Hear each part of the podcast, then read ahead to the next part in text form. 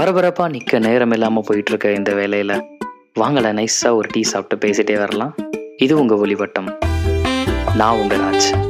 பேசுகிறதுக்கு நமக்கு எதுவும் இல்லையா என்ன? வாங்க பேசலாம்.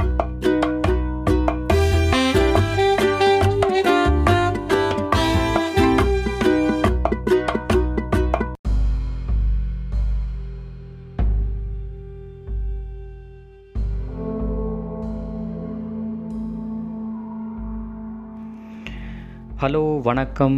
இது உங்களுடைய ஒலிவட்டம். லாஸ்ட்டு பாட்காஸ்ட்டில் நிறைய பேர் நல்ல ஒரு ஃபீட்பேக் கொடுத்துருந்தாங்க. ரொம்ப சந்தோஷமாக இருந்துச்சு. அண்டு அது எனக்கு தெரிஞ்சு முக்கியமாக நிறைய மென் கேட்கணுன்ற ஆசை எனக்கு இருக்குது. பட் இதுக்கு மேலே அதை எப்படி ப்ரொமோட் பண்ணுறதுங்கிற ஐடியா எனக்கு இல்லை. ஸோ அந்த வேர்ட் ஆஃப் மவுத்தில் தான் எல்லாரையும் ஷேர் பண்ண சொல்லிகிட்டு இருந்தேன். ஸ்டில் இப்போ இதை புதுசாக கேட்குறவங்களுக்கு அந்த எபிசோட் ரொம்ப யூஸ்ஃபுல்லாக இருக்கும்னு நினைக்கிறேன். ஹாப்பினஸ் இன் பர்த்திங் அதை கண்டிப்பாக கேட்கணுன்னு எல்லாரையும் கேட்டுக்கொள்கிறேன். ஒரு 17 minutes அரவுண்ட் இருக்கும்னு நினைக்கிறேன். கொஞ்சம் உங்கள் டைமை ஸ்பெண்ட் பண்ணி அதை கேட்கணுன்னு ஆசைப்பட்றேன். அண்ட் இந்த எபிசோட் அகெயின் ஒரு புக்கை பற்றி பேசணுன்ற ஒரு ஆசை. இந்த புக்கை பற்றி நிறைய பேச போகிறதில்லனாலும் அந்த புக்கில் என்னை கவர்ந்த சில விஷயங்கள், என்னை மிகவும் பிரமிக்க வச்ச சில விஷயங்களை மட்டும் பதிவிடணும் அப்படின்ற ஒரு ஆசை. ஏன்னா எனக்கு அந்த கதையை ஃபுல்லாக ரிவீல் பண்ணணுன்ற ஆசை இல்லை. எந்த புக்காக இருந்தாலும் அதுதான் நான் இன்றைக்கி இப்போ வரைக்கும் ட்ரை பண்ணியிருக்கேன். அண்டு பொதுவெளியில் ரொம்ப ஃப்ரீயாகவும் ரொம்ப ஈஸியாகவும் ஆல்ரெடி எல்லாருக்கிட்டையும் இருக்கிற கதைகள் அப்படின்னா நான் அந்த கதையை சொல்கிறதுக்கு ட்ரை பண்ணுவேன் இனிமேல் வர எபிசோட்ஸில். பட் இந்த புக்கு ரொம்ப புதிய புக், ரொம்ப புது புக் அப்படிங்கிறதால கதையை சொல்லணும், கதையை கம்ப்ளீட்டாக ரிவீல் பண்ணணும் அப்படின்ற ஒரு எண்ணத்தில் இதை பதிவிடலை.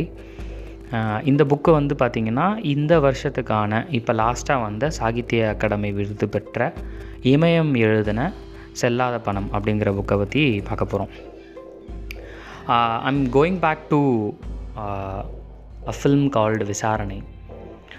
விசாரணை படம் முடிஞ்சு வந்ததுக்கப்புறம் இந்த ஆஸ்கர் ஜேர்னிலாம் போயிட்டு தான் இங்கே ரிலீஸ் ஆச்சு. அதுக்கப்புறம் அது எந்த நாவலை தழுவி எடுக்கப்பட்டது அப்படின்னு பார்த்தா லாக்அப் அப்படின்ற ஒரு நாவல்லேருந்து வந்ததா அந்த இன்ஃபர்மேஷன் கிடச்ச உடனே அந்த நாவல் நான் வாங்கி ரொம்ப நாள் கழித்து அதை படித்து பார்த்தேன். அதாவது விசாரணை ஒரு 2-3 தடவை பார்த்ததுக்கப்புறம் அந்த நாவலை நான் படித்து பார்த்துருக்கேன்.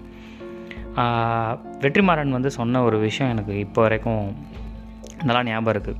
சில கதைகள்லாம் மனசாட்சியை கழட்டி வச்சுட்டு தான் நம்ம அதை படமாக எடுக்க முடியும். அந்த மாதிரி ஒரு கதை விசாரணை. மனசாட்சி இருக்கிற ஒருத்தனாலேயுமே அந்த கதையை முழுவதும் படமாக எடுக்க முடியாது. அவ்வளோ ஒரு குரூரமான ஒரு ஒரு விஷயங்களை கொண்ட ஒரு கதை அது அப்படின்னு சொல்லுவார். அது புக்கு படித்தா புரியும். ஏன்னா செகண்ட் ஆஃப் ஃபுல்லாக அவர் சொந்தமாக எழுதின சில விஷயங்கள்லாம் படத்தில் இருக்கும். ஃபஸ்ட் ஆஃப் மட்டும்தான் அந்த புக்கை தழுவி இருக்கும். ஃபஸ்ட் ஆஃப் அதுக்கப்புறம் கொஞ்சம் பார்ட்ஸ். ஸோ அது ஏன் அப்படின்னு பார்த்தா அந்த புக்கை படிக்கும்போது நமக்கு தெரியும். என்ன தான் அந்த தப்பை நம்ம செய்யலைனாலும் இன்னொருத்தன் செஞ்சாலும் அந்த கதையை சொல்கிறதுக்கோ அதை படமாக ஆக்கிறதுக்கோ படமாக எடுத்துகிட்டு ஸ்க்ரீனில் பார்க்குற தைரியம் கண்டிப்பாக நமக்குலாம் இருக்குமான்னு தெரியல. அதை தான் அவர் மனசாட்சியை கழட்டி வச்சுட்டு எடுக்கணும் அப்படின்னு சொல்லியிருக்காருன்றது புரிஞ்சுது. இந்த கதையை பொறுத்த வரைக்கும் இந்த கதையை நான் என்னை மாதிரி ஒரு சாதாரணமான ஆளால் எழுதவே முடியாது, சத்தியமாக முடியாது. இதுக்கு ஒரு மிகப்பெரிய மன வலிமை தேவை இந்த மாதிரி ஒரு கதை எழுதுறதுக்கு. இது எப்படி அவர் எழுதினாருன்னு எனக்கு தெரியலை. 10th page ஒரு மாதிரி மனசெல்லாம் ஒரு மாதிரி பாரமாக இருக்க ஆரம்பிச்சது.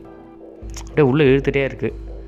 இதுக்கு மேலேயும் கொடூரமாக எதுவும் இதில் நடக்கக்கூடாது, இதுக்கு மேலேயும் இன்னொரு கஷ்டம் வரக்கூடாது, இதுக்கு மேலே எதுவும் இது போதும், இதுக்கு மேலே என்னால் இந்த கதையை படிக்காமல் இருக்க முடியல.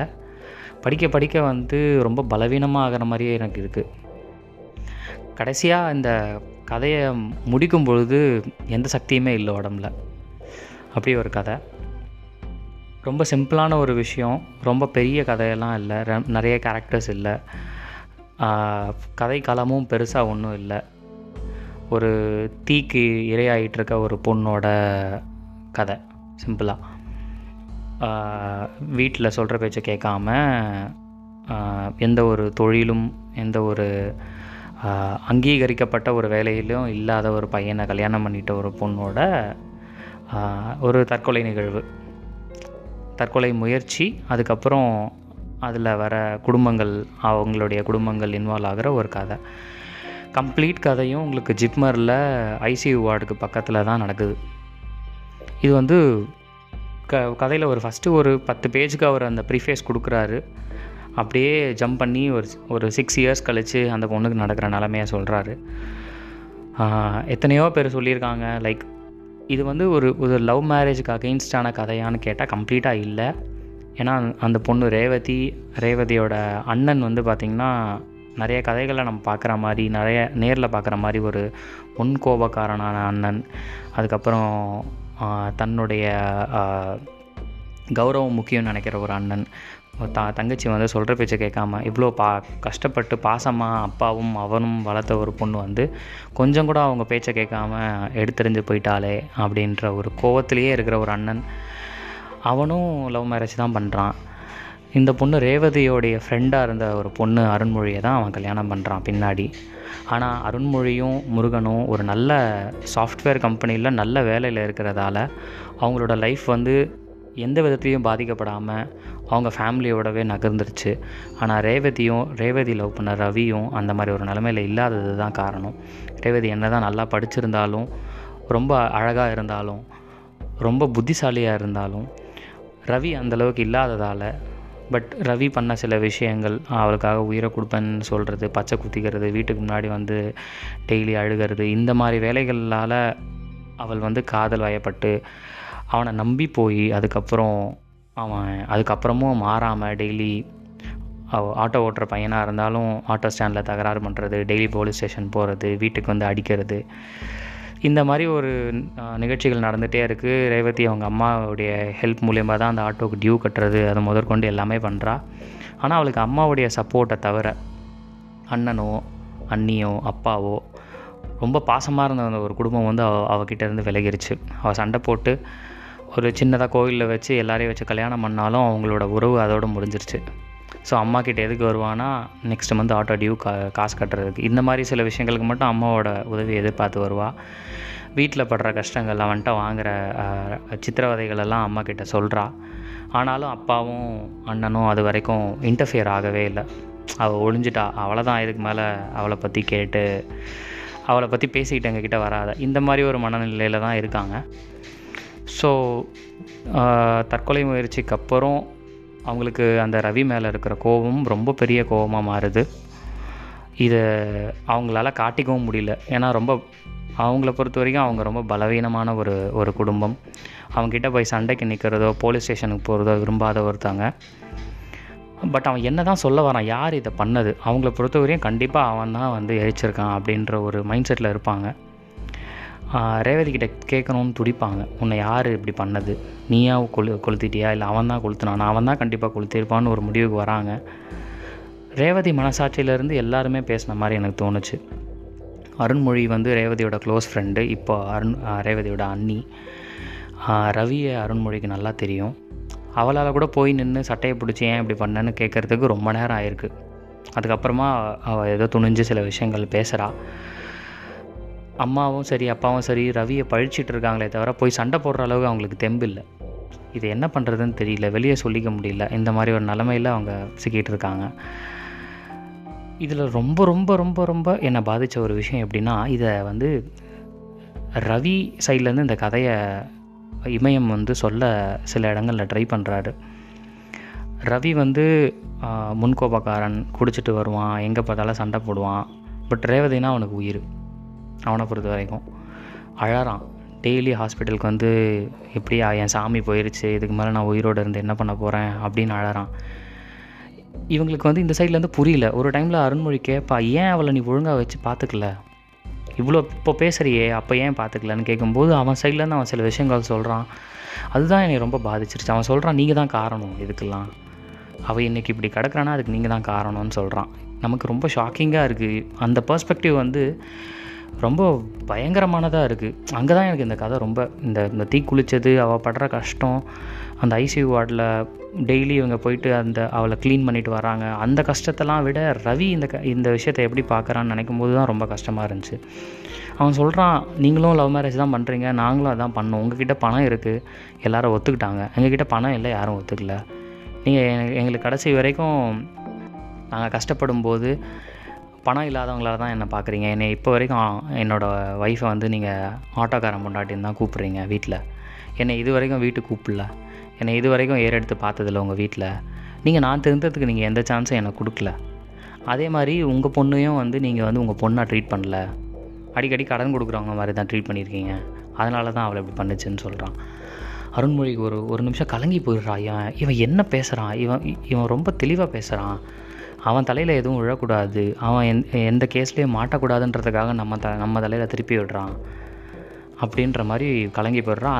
அந்த டைமில் எனக்கு அந்த ஒரு செக்மெண்ட்டை நான் படிச்சுட்டு ஒரு 2 நாள் நான் அதை பற்றி யோசிச்சுட்டே இருந்தேன்.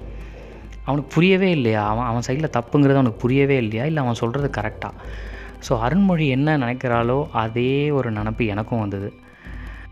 அதுக்கப்புறம் இந்த கதையில் என்ன ஆகுது, ரேவதிக்கு 2 குழந்தைகள் இருக்காங்க, அவங்களோட நிலைமை என்ன, இதை செஞ்சது யார், ரேவதி இதை பற்றி என்ன சொல்ல வரா, அவள் காப்பாற்றப்பட்டாளா இல்லையா, இதெல்லாம் கதையோட முடிவு கிடையாது. இது இது இந்த கதைக்கு தொடக்கமும் இல்லை முடிவும் இல்லை, அப்படி தான் இருக்குது. அந்த பாண்டிச்சேரி ஜிப்மர் ஹாஸ்பிட்டலில் அந்த அவசர சிகிச்சை பிரிவில் இவங்க வெயிட் பண்ணும்போது ஆம்புலன்ஸ் வந்துகிட்டே இருக்குது, ஒவ்வொரு ஆம்புலன்ஸாக வருது, ஒவ்வொரு ஆம்புலன்ஸ்லேயும் யாரோ ஒருத்தர் இந்த மாதிரி ஒரு தற்கொலை முயற்சி, தீக்கு இரையாகிறாங்க, அவங்க பாடியை உள்ளே கொண்டு போகிறாங்க. நிறைய பேர், அதாவது 90% மேலே நிறைய பேர் உயிரிழக்கிறாங்க. அதுக்கப்புறம் 2 நாள் 3 நாள் இருந்து 1 மாதம் 2 மாதம் இருந்து கூட உயிரிழக்கிறாங்க. அந்த பாடிஸை திருப்பி மார்ச் வரைக்கும் எடுத்துகிட்டு போகிறாங்க. இது ரெகுலராக நடக்குத ஒரு விஷயம். அங்கே ஐசியூவில் இவங்க கூட வெயிட் பண்ணுற, இந்த ஃபேமிலி கூட வெயிட் பண்ணுற நிறைய பேரோட கதையை அவங்க கேட்குறாங்க.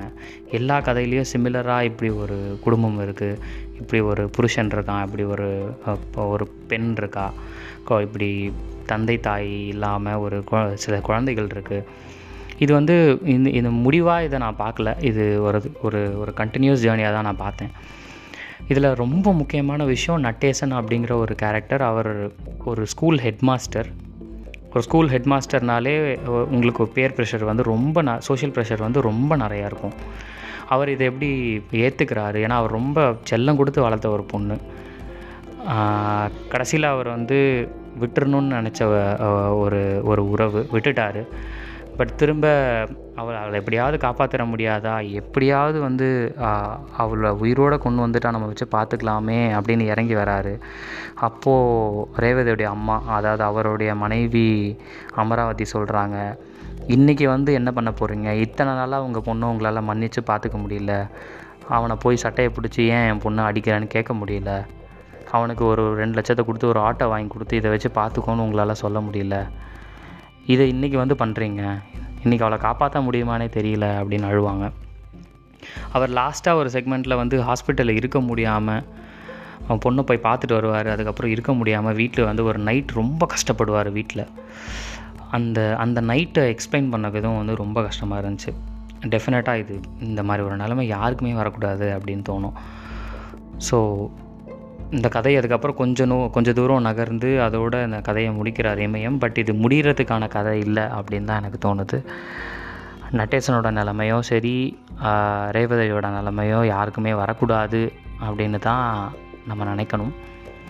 அண்ட் இந்த மாதிரி மனசுக்குள்ளேயே புதைஞ்சு வச்சுருக்க நிறைய விஷயங்கள் இப்படி தற்கொலை முயற்சிகளாக மாறுவதற்கான வாய்ப்புகள் நிறையவே இருக்குது. அண்ட் அதை நம்ம ரீசெண்டாக நிறைய பார்த்துருக்கோம். மனசை விட்டு பேசுகிறத தவிர வேறு எதுவுமே இதுக்கு சொல்யூஷன் கிடையாது.